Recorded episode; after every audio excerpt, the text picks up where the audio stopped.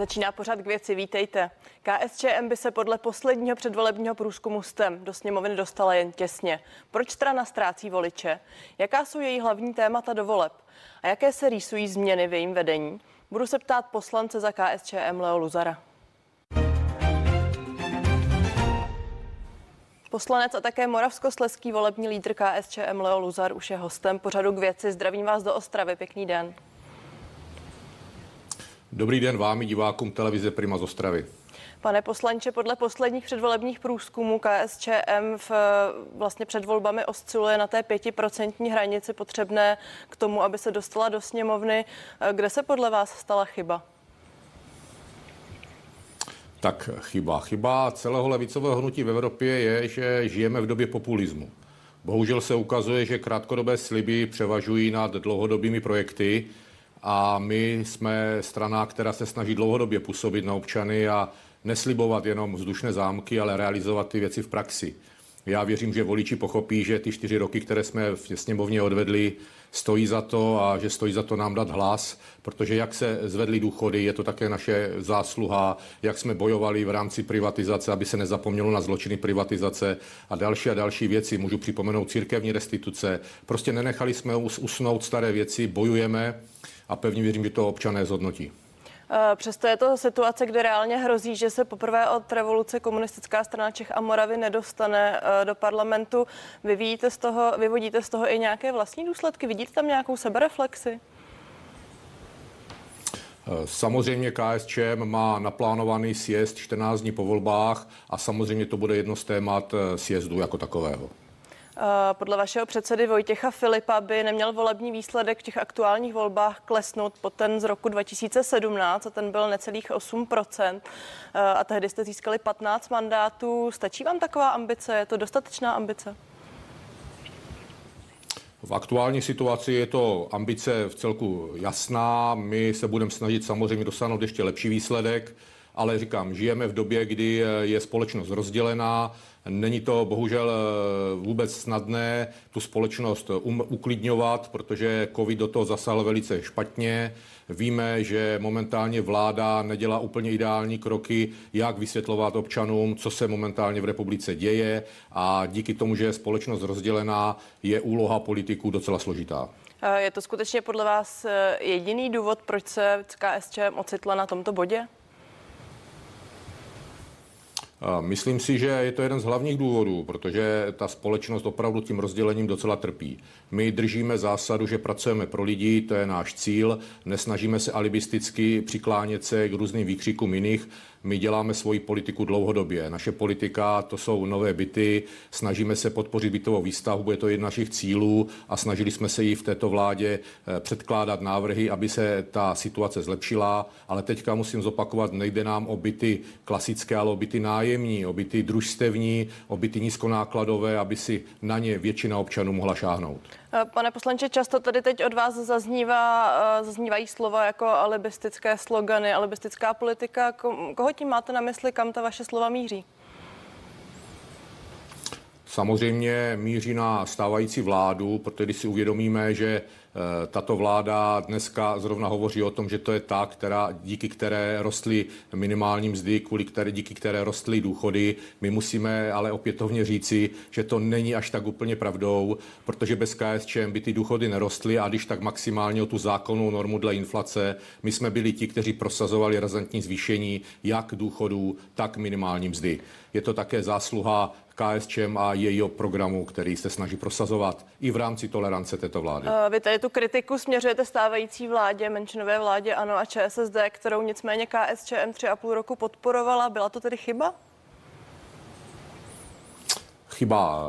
Chybou se to může jevit nyní. My jsme stáli předtím, jestli podpořit eh, tuto menšinovou vládu, anebo dovolit, aby zvítězila vláda ODS, TOP 09, eh, obecně pravice a to se nám zdálo jako podstatně větší nebezpečí pro občany, proto jsme zvolili eh, tehdy menší zlo. Ukázalo se, že Andrej Babiš je opravdu velký populista, umí pracovat s médií, umí pracovat s PR projekty. Tady jsme trošku podcenili situaci, ale je to také poučení a z toho poučení jsme vyvodili důsledky pevně věřím, že náš program zaujme občany a my můžeme slíbit, že v příštím volebním období již budeme velice, velice opatrní na to, s kým a jak budeme spolupracovat. Ehm, mluvíte o důsledcích, zaznělo tady také, že budete probírat na následujícím sjezdu, který se uskuteční 23. října. Ehm, v souvislosti s ním také zaznělo, že tam proběhne volba nového vedení. Nicméně, která témata tedy ještě chystáte na právě na tom sněmu řešit? Eh, základ eh, tohoto eh, sjezdu jako takového je opravdu dlouho odkládaná personální výměna ve vedení strany. Ta byla avizována již před rokem, bohužel covid nám skřížil plány a sjezd se nám nepodařilo ani v náhradním termínu uspořádat. Situace nyní je už uklidněná a pevně věřím, že těch 14 dní po sjezdu se naši delegáti sejdou a budeme moci rozhodnout o budoucnosti KSČM na další roky. Eh, já vím, že vy také chcete být předsedou KSČM, nicméně k tomu se dostaneme za malou chvíli. Ještě mě zajímá, už jste částečně nastínil, co ukázala vlastně vláda eh, ANO a ČSSD, nicméně co prozradili eh, o tom vládnutí vám a z čeho jste se možná poučili za ty poslední čtyři roky. A teď samozřejmě narážím znovu na vaší podporu. Pod, podporu. Hm. Eh, tak samozřejmě, co pro nás bylo velkým poučením, je právě situace například v armádě a rozpočtu pro armádu, eh, kdy jsme věřili slovům, ale nakonec se ukázalo, že vyřčená slova nejsou až tak dlouhé platnosti toto je pro nás velké poučení a příště to budeme eh, více zajišťovat, protože to, co se stalo ke konci minulého roku v rámci vojenského rozpočtu, když jsme my moc dobře věděli a upozorňovali, že armáda není schopna do konce roku ty peníze utratit a bude mít velké problémy ty peníze utratit i v letošním roce a prostě těch 10 miliard, které jsme chtěli, aby šly zpátky do českým občanům, aby se nedávali do zbraní, zvlášť v zahraničí, kdy začnou pomáhat HDP jinde než u nás, aby šli k českým občanům, eh, to vláda vláda nedodržela, vlastně hned po novém roce ty peníze vrátila armádě, ale dneska se ukazuje, že jsme měli pravdu my, ta armáda ty peníze není schopna utratit a vidíme to například eh, v nákupu houfnic a dalších záležitostí, kdy jsou ty ceny obrovsky předražené. My jsme na to upozorňovali včas a bohužel vláda nás nevyslyšela. Poslanec KSČM Leo Luzar je hostem dnešního pořadu k věci. Pane poslance, dokážete si představit další spolupráci s Nutím Ano a pokud ano, za jakých podmínek? Tak eh, dopředu se nemá vylučovat žádná spolupráce, ale upozorňuji všechny, že my tu spolupráci eh, měli v rámci tolerance. To není koalice, my jsme pouze tolerovali a v některých bodech jsme vládu podrželi z jednoho důvodu. Začala plnit náš volební program. To bylo strašně důležité pro nás, že se nám podařilo věci, které jsou pro lidi, prosadit. A Andrej Babiš eh, aspoň v začátku té spolupráce své sliby držel, proto i ty důchody rostly, proto i ta minimální mzda rostla, proto se nám podařilo dostat ty církevní restituce znovu do podvědomí občanů, k čemu došlo. Snažili jsme se i upozornit na ty zločiny privatizace, aby to neuslo, aby lidé věděli, že spravedlnost tady je a že minimálně KSČM za tu spravedlnost bojuje a bude neustále se snažit tyto věci řešit a poukazovat na ně. Prostě nemůže tady být situace, kdy někdo něco nakrade a zavře se voda a zůstává to pase. To jsou věci, které jsme se snažili prosadit. Pevně věřím, že to voliči ocení. Eh, předseda hnutí SPD Tomio Okamura včera v našem pořadu partie uvedl, že spolupráci s ANO by nevyloučil, nicméně za předpokladu, že to bude ANO bez Andreje Babiše. Máte vy nějakou takovou podmínku? Tak eh, my moc dobře víme, že tato vláda není schopna splnit podmínku, kterou máme například týkající se zahraniční politiky, je vazalem eh, euroatlantických vazeb. Tady z tohoto pohledu je naše pozice zcela jasná a proto nepředpokládám to, co naznačoval eh, pan předseda Okamura. Je to také z druhé strany otázka, jak dalece on si váží názoru svých voličů právě v těchto zahraničních věcech. Teď také byl kritikem stávající zahraniční politiky a teďka by vládu Andreje Babiše, která tu zahraniční politiku určitě nezmění, chtěl podporovat. My jsme tady konzistentní, naše názory jsou jasné a v stávajícím stavu země Česká republika potřebuje stabilní vládu, ale ne populistickou. A my jako komunisté nemůžeme vstupovat do populistické vlády. Těch problémů je tady hodně a my chceme řešit problémy občanů. Čím jste mi tady ale neodpověděl na tu otázku, takže ta spolupráce s ANO eh, za podmínky eh, přítomnosti Andreje Babiše ano nebo ne? Proto říkám, že spolupráce s ANO komplexně, tak jak by měla fungovat například vládní spoluzodpovědnost, jak si představuje Tomio Okamura, pro nás je nepřijatelná. My se snažíme plnit jednotlivé věci našeho volebního programu a doufáme, že to také voliči takhle vnímají. Mimochodem, když už je řeč o SPD, tak z předvolebních průzkumů se zatím jeví, že právě SPD byla jedna z mála, která by překonala tu pětiprocentní hranici do parlamentu z těch menších stran. Podporovali by, byste vládu ANO SPD? Toto je velice předčasné. My máme výhrady jak k volebnímu programu ANO, tak velké výhrady k volebnímu programu SPD. Toto jsou věci, které se řeší až po volbách, protože tady je otázka, jak vypadá situace a jak dopadnou volby. Dělit medvěda, jak se říká, pokud ještě běhá po lese, je těžké. Co ale mohu říci, je, že jsme docela rozčarováni z volební kampaně SPD, kdy SPD vyloženě ve svých letácích lže a přisuzuje si věci, které neprosadila, po případě haní ostatní, že ji nepodpořili. Není to tak a my tady s tím vnitřně máme velký problém. To se prostě v politice nedělá. Lhát o svých politických konkurentech. Takže předpokládám, že pro vás by to nebyl politický partner? Politický partner je každý, který vzvedne ruku pro náš volební program a podpoří naše zákony. Tady to bych odlišil. Tady je spolupráce vůči čtyřletům, které budou před námi, ale konkrétní věci, které máme před sebou a náš volební program v tomto je jasný, tam tu podporu samozřejmě budeme žádat napříč politickým spektrem, ale nebavme se o spolupráci jako takové. Pak se tady také čeká na volební výsledek nového hnutí Roberta Šlachty, tedy hnutí přísaha. To je pro vás eventuální kandidát na nějaké vyjednávání politické? Já osobně mám s hnutím přísaha Robertem Šlachtou problém, protože Toto hnutí se prezentuje jako to, které konečně začne dělat pořádek a vrátí důvěru občanů ve spravedlnost. Ale tady ten problém pro mě nastává v tom, že toto hnutí je složeno z bývalých policistů, z drtivé většině z bývalých policistů a příslušníků těchto složek. A z druhé strany si potom musím klást, co tito lidé, když by ještě byli v činné službě, dělali celých 30 let, když byli placeni občany tohoto státu, aby potírali kriminalitu, aby potírali zločiny, aby potírali zločiny bílých límečků, bojovali proti tomu. A jak vidět, asi se jim to nedaří, když teďka, když už mají výsluhy, jsou eh, vlastně v důchodu, tak eh, najednou objevili svět a říkají, my jdeme do politiky, protože chceme to, co jsme měli 30 let dělat za peníze daňových poplatníků, teďka budeme dělat jako politici. Trošku je to neseriózní a já věřím, že občané to taky takhle vnímají. Pane poslanče, pojďme tedy dál. Již tady dneska zaznělo, že 23. října se uskuteční sjezd vaší strany a po 16 letech skončí v jejím čele eh, Vojtěch Filip. Jaká je to podle vás pro KSČM zpráva? Je to zpráva, o které strana již dlouho ví. Jak jsem naznačoval, tak my jsme ty personální záležitosti chtěli řešit už minulý rok. Nepodařilo se nám to. Eh, soudruh předseda jasně naznačoval, že chce skončit, na tom sjezdu kandidovat nebude, proto také strana připravuje tu alternativu eh, složení eh, vedení strany na nové volební období. Mimochodem už v dubnu letošního roku část ústředního výboru hlasovala o odvolání pana Filipa. Vy jste byl pro?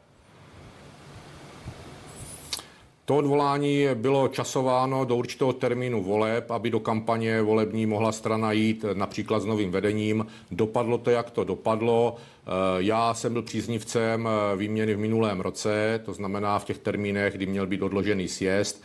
To by mělo reálný technický smysl v rámci představení nových tváří, nového programu, nových voleb. Dostali jsme se ale do časového skluzu. Eh, samozřejmě rozhoduje členská základna a můj jednotlivý názor tady v této věci není až tak důležitý. Já se nyní soustředím na to, aby ty volby dopadly dobře. Děláme kampaň, jsme v ostré fázi volební kampaně, neustále cestují po kraji a snažím se lidem vysvětlit náš volební program. To teďka spotřebuju, to teďka cítím jako nejdůležitější a nechám rozhodnutí na sjezdu, který je již za rohem 14 dní po volbách. Eh, pane poslanče, vzhledem k tomu, že jste eh, žhavým kandidátem na nového šéfa strany, tak eh, se mi chce říct, že je to důležité téma. Proč jste byl proti Vojtěchu Filipovi? Tak já nejsem proti Vojtěchu Filipovi. Já upozorňuji, že politika strany potřebuje. Vy jste sám říkal, změnu. že jste proti němu to vystupoval. Vojtěcha tak... Filipa. Ano, ale vystupoval jsem proti stylu politiky, který e, reprezentuje, který se ukázal jako dlouhodobě neudržitelný pan to předsednictví jako takové musíme rozložit na úseky časové. Eh, Soudruh Filip je dlouholetý předseda strany a první období bylo v celku úspěšné. Začaly se projevovat problémy v rámci voleb, které byly, jak vrcholí to krajskými volbami. Tam již se ukázalo, že ta politika, kterou prezentuje a kterou dává občanům, již není tak chytlavá, již není, nenachází odezvu ve volických preferencích a volických výsledcích. Mělo uh, smysl chtít změnu, tu jsme požadovali. Bohužel ten covid nám skřížil možnosti té výměny a nyní stojíme před tím, že uspět ve volbách a hned po volbách máme právě sjezd, který by měl rozhodnout tady o těchto změnách. A ještě krátce bude podle vás velká konkurence, pokud se bavíme o post nového šéfa strany? Věřím, že bude více protikandidátů. Naše strana je docela pluralitní a ty názory a návrhy eh, z krají, z krají již nyní jsou a sám jsem zvědav, jak delegáti zhodnotí výsledky jak voleb, o kterých už budou mít jasno, tak samozřejmě tu dosavadní činnost a z druhé strany, jak ty plány a projekty, které nás čekají do budoucna, ovlivní rozhodnutí delegátů sjezdu. Moravskosleský volební lídr KSČM Leo Luzar zůstává hostem pořadu k věci.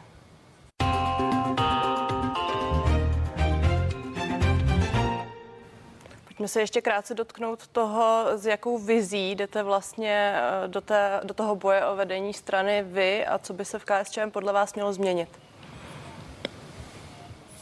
Já si myslím, eh, že ta situace ve straně eh, reagovala až příliš pozdě na situaci ve společnosti. Společnost se rozdělila, společnost očekává docela vážnou ekonomickou krizi, ale i sociální krizi. Ta sociální krize, můžu tady připomenout téma Moravskoslezského kraje, to je energetická chudoba. Je tady velice hodně věcí, které dlouhodobě zůstaly neřešeny, lidé mají obavy a my jsme včas nereagovali na problémy občanů. Pane poslanče, já vás tady možná zastavím. Já jsem spíš měla na mysli vnitrostranickou situaci a vlastně uh, situaci v samotné KSČM. Tak eh, samozřejmě situace ve straně odpovídá situaci ve společnosti. My jsme velká strana, přes 20 tisíc členů stále aktivních, kteří se snaží politiku ovlivňovat. Máme vlastně možná nejpočetnější členskou základnu, nebo z těch starých stran, jak se říká, a snažíme se reagovat na ně, ale vnímáme ty problémy, které jsou a snažíme se řešit. To bude také úkol nového vedení strany, aby předložila sjezdu, který má být v květnu příštího roku, řešení ať změny stanov, ale také strukturální změny ve straně, aby se přizpůsobila více situaci v republice a více reagovala na potřeby občanů. Je na okraji, byla by součástí vaší nové strategie i nějaké další vyrovnání se z minulostí? tak strana se ze svou minulostí vyrovnala. Bylo to docela bolestivé vyrovnání. Neustále se nám předkládá, že jsme se neomluvili. Já bych tady rád připomenul občanům, že ty omluvy již nastaly a na webu KSČM.cz tato omluva je jasně definována, ale kdo nechce číst, tak to nečte. Eh, my se snažíme se vyrovnat s tou minulostí a možná paradoxně je to právě pro nás to poučení z té minulosti, aby jsme se vyvarovali chyb, které ostatní politické strany dělají. A můžeme si vzít i moderní strany, jako jsou Piráti, které ve své struktuře a ve svém rozhodování dělají stejné chyby a mnohdy se inspirují negativně, inspirují tím, co tady bylo před rokem 89. My jsme poučenou stranou, my vnímáme ty problémy a snažíme se právě demokraticky rozhodovat a hledat řešení pro občany. Já myslím, že je potřeba zmínit, že KSČM je jiná 89. strana, než byla KSČ před rokem 89. Samozřejmě tady z tohoto pohledu je to bez diskuze, ale znovu opakuji, že rád občanům říkám, že KSČM je stranou, která hledí do budoucna a nezabývá se už tolik tím, co tady bylo. Jediné, co nás tíží a co nám vadí, je, že tady se zapomíná na to, že těch 40 eh, let před rokem 89 tady žili a pracovali lidé, poctivě žili a poctivě pracovali a strašně nám vadí a mě osobně velice vadí, když se ta práce mých rodičů, mých prarodičů považuje za nějakou špatnou, že to byla nějaká zločinná doba a oni se na ní podíleli. Oni poctivě pracovali, snažili se vybudovat společnost, šetřili peníze, aby jsme jako nastupující generace mohli žít a proto mi velice Pane vadí, poslanče, pojďme ještě prosím krátce k aktuální volební kampani, protože nás tlačí čas. Eh, aktuální průzkum STEM pro CNN ukázal, že podíl lidí, kteří se chtějí nechat očkovat nebo jsou již na očkování od června prakticky stagnuje. Eh, ta covidová situace určitě bude také tématem aktuálních voleb. Čemu eh, tento fakt přisuzujete? Co se s tím dá ještě dělat? Přisuzuju to neochotě vládě přiznat stav promoření české společnosti. To je jedna z věcí, o které se momentálně příliš nemluví, ale my to neustále už snad rok upozorňujeme, že Česká republika patří v rámci promořenosti COVID-19 eh, k velice promořeným zemím Evropy. To je právě ten důsledek toho, že lidé, kteří si tím prošli, mají protilátky a odmítají se očkovat. Ale když to vezmeme v celku, tak tady máme skoro 60% občanů, kteří jsou na očkování, potom máme neznámé procento, ale podle odborných odhadů se jedná že o 2 miliony lidí, kteří tím covidem již prošli a nejsou očkováni. A ta imunita v celé společnosti je docela velká. A my vládu neustále vyzýváme, aby se tím zabývala jako vážným problémem a nenutila lidi zbytečně do dalších očkovacích kampaní, když vlastně protilátky, které získáte chorobou, jsou dle mého názoru nejkvalitnější. Eh, pak také jediná jedna čtvrtina občanů by souhlasila s povinným očkováním pro dospělé. Eh, to je další výsledek toho aktuálního průzkumu. Jaká je vaše reakce na toto? Eh, my odmítáme povinné očkování již od začátku. Jasně říkáme, že to očkování vůči covidu je očkování specifické, protože se očkují velice eh, razantně látkami, které nejsou dlouhodobě ověřeny. Já tady chci také upozornit, že obecně očkování jako metodu léčení neodmítáme. Jsme pro očkování, ale v tomto konkrétním případě COVID-19 je nová choroba, očkovací látky jsou nové a proto by se mělo přistupovat i s výraznou opatrností vůči takovýmto nařízením. Eh, vy tady eh, jste krátce v tomto pořadu zmínil, že velká část populace je promořená, že byste lidi netrápil dalším očkováním a očkovací kampaní. Jsme podle vás obecně tedy připraveni na případnou podzimní vlnu pandemie? Já bych spíše řekl, že občané jsou připraveni na to přijmout důsledky kroků, které s pandemí souvisí. Ta obava občanů už z větší části pominula, i se s tím naučili žít, už ví, jak fungovat, jak dbát bezpečnosti a to neznamená, že by se nemělo dodržovat základní hygienické podmínky, zabránit šíření tady této choroby. Ale měli bychom se také pohlednout potom a už rozhodnout, kdyby tato opaty, to opatření měly končit. Já jsem velký příznivcem tzv. švédské cesty, už to rok a půl opakují a zatím ta zkušenost toho Švédska mi dává za pravdu. Nyní se přidávají další státy Evropské unie, po případě Evropy, a uvolňují už ty restrikce a říkají, ano, občané, už si uvědomte, jaké riziko s covidem je, jak žít do budoucna. Ten covid tady bude mezi námi neustále, ale musíme se naučit s ním žít a to je správná cesta osvěta a pomáhat občanům, když se dostanou do té krize. Z druhé strany nebránit těm, kteří již třeba tím covidem prošli, aby mohli normálně žít. Říká Leo Luzar, poslanecká KSČM. Děkuji za rozhovor. Pěkný den. Děkuji za pozvání a zdravím diváky televize Prima. No a více otázek ani odpovědí už pořadu k věci dnes neuslyšíte. Těším se s vámi u dalšího vysílání CNN Prima News. Na viděnou.